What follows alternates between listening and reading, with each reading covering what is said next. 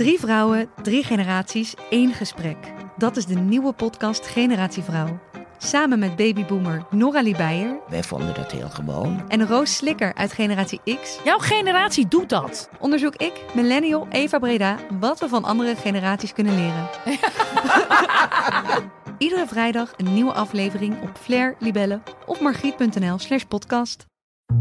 Ja, mannen die kleinzeriger zijn dan vrouwen. Dat is denk ik wel waar. Want ik ken een verhaal dat als een man ziek is en op de bank gaat liggen... dat hij al vraagt aan zijn vrouw waar zijn testament staat. Of mannen kleinzeriger zijn dan vrouwen? Dat vind ik een hele moeilijke vraag.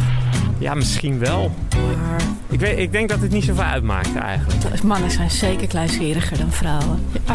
Als mannen eh, een griepje hebben dan, of eh, verkouden zijn, dan hebben ze meteen griep. Word je van spinazie nou echt sterk?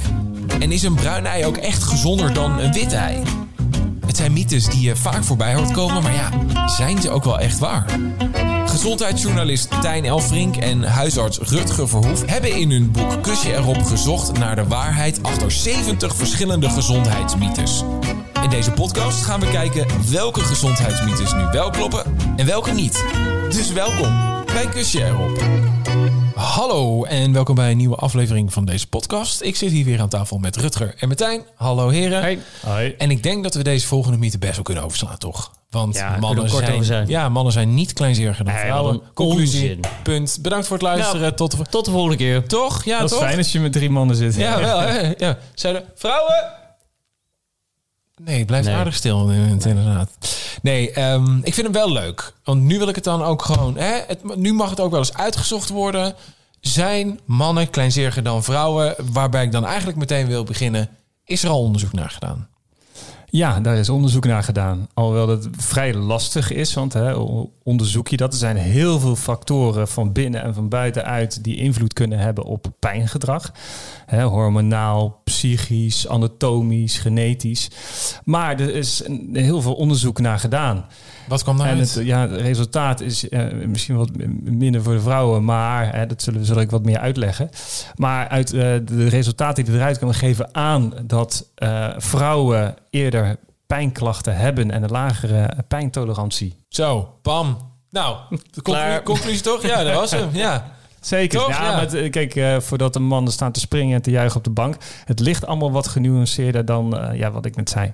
Ja, dat heeft er bijvoorbeeld mee te maken dat eh, bij vrouwen eh tweemaal zoveel pijnstoornissen voorkomen dan bij mannen. Dan hebben we het bijvoorbeeld over ziektes als MS en ziekte van Crohn.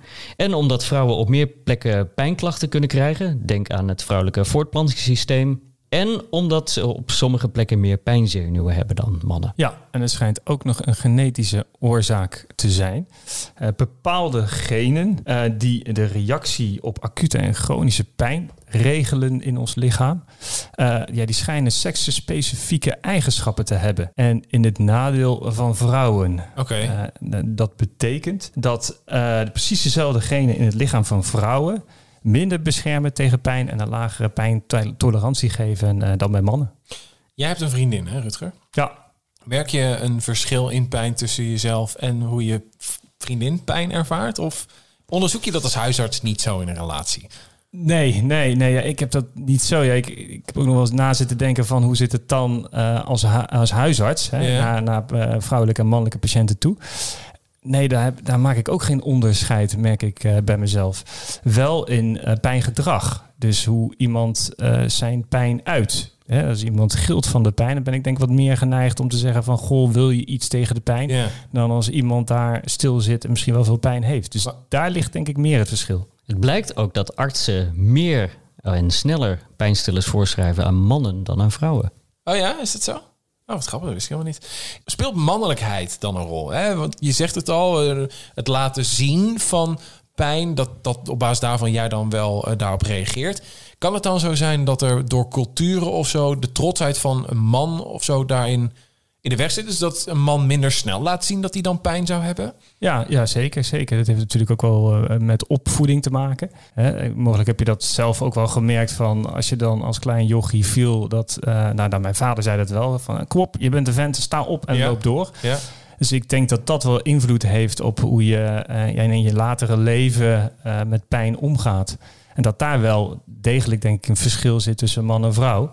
En daar kan ook nog een cultureel verschilletje tussen zitten. Ja, precies. En uit onderzoek blijkt dan ook nog wel dat uh, oestrogeen, vrouwelijke geslachtshormoon, um, dat, wat, dat dat wat meer een negatief effect heeft op de pijnervaring. En dat testosteron, hè, een mannelijke uh, geslachtshormoon, juist wat meer een beschermend effect heeft. Oké. Dus, conclusie. Ja, misschien is het een beetje dat mijn mannelijke trotsheid hier een beetje in baalt of zo. Want we kunnen niet echt concluderen dat het wel of niet zo is, toch?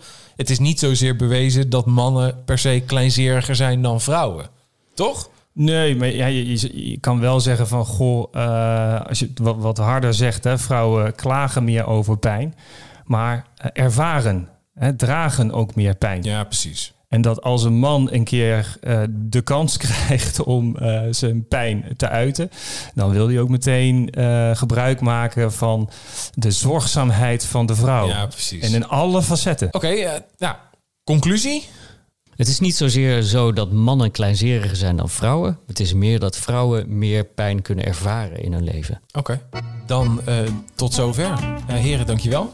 Wil je meer weten over mythes als nou, bijvoorbeeld meditatie werkt pijnstillend... of van hard werken ga je echt niet dood? Nou, check dan vooral even het boek. Dat heet ook Kusje erop. Uh, een link naar het boek, dat vind je in de beschrijving... of bij een boekhandel bij jou in de buurt. En abonneren op dit podcastkanaal vinden we ook hartstikke leuk. Ik zeg heren, bedankt. Graag gedaan.